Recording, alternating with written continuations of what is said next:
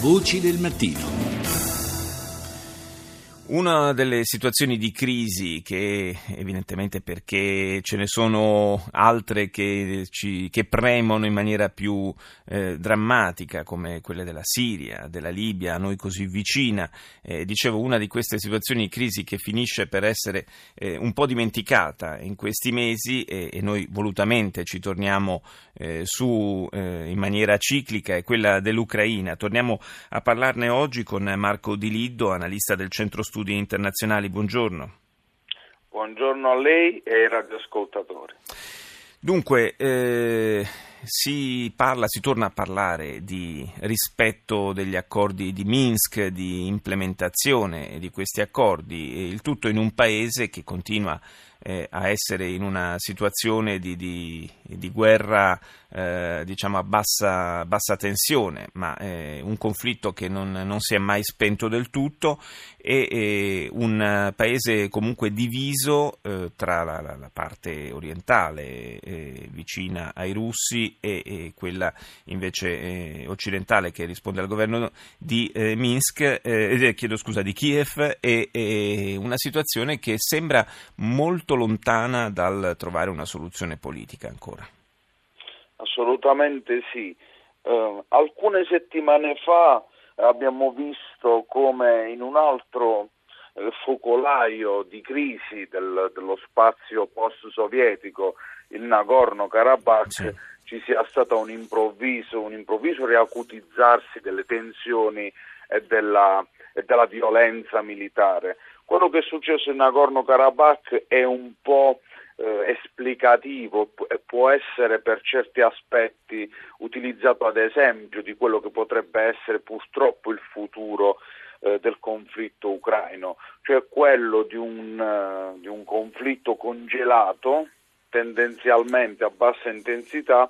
che però vive improvvisamente di impennate e di ondate di violenza ciclica. Ricordiamo che il cessate il fuoco viene violato almeno una decina di volte al mese, in alcuni casi ci sono anche episodi e scambi di artiglieria un po' più violenti, come quello di 2 o 3 settimane fa, in cui sia i militari che i civili rimangono uccisi purtroppo. Il problema è che al di là del rispetto o meno delle clausole militari non si riesce a trovare una soluzione politica, perché le due parti sono ancora molto lontane, i ribelli appoggiati dai russi continuano fermi nelle loro posizioni, paiono poco inclini al compromesso con Kiev, e dall'altra parte Kiev è un po' presa da problemi interni e problemi economici che le impediscono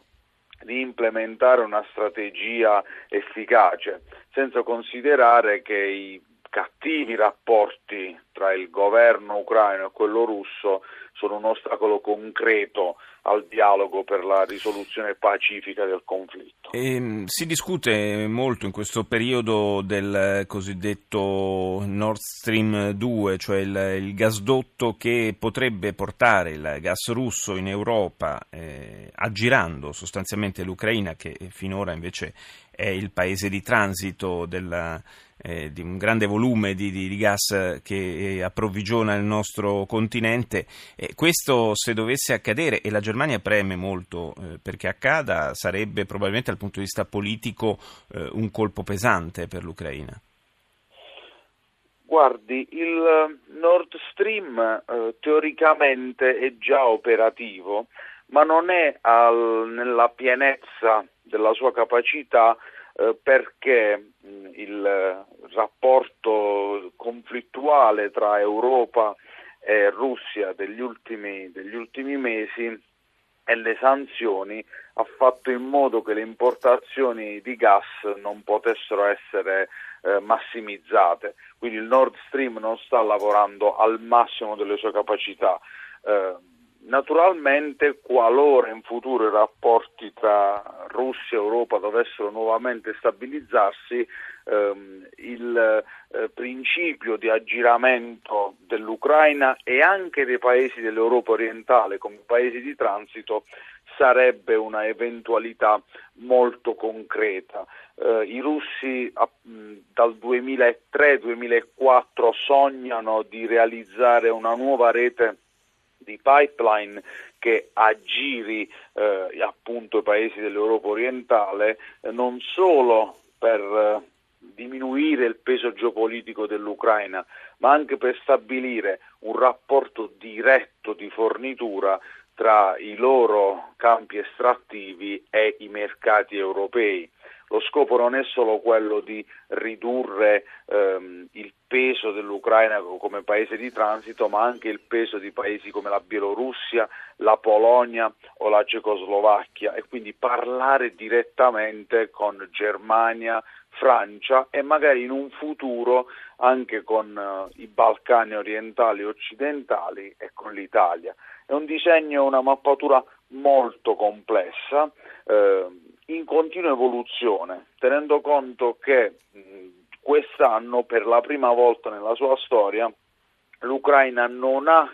importato direttamente gas dalla Russia, ma si è approvvigionata tramite il cosiddetto reverse floating, ossia attraverso la reimportazione sempre del gas russo, ma attraverso le pipeline polacche e le pipeline cecoslovacche. Naturalmente è un po' un gioco di scatole cinesi, sì, perché l'equilibrio geopolitico non cambia, però sono segnali strategici di un rapporto in continua evoluzione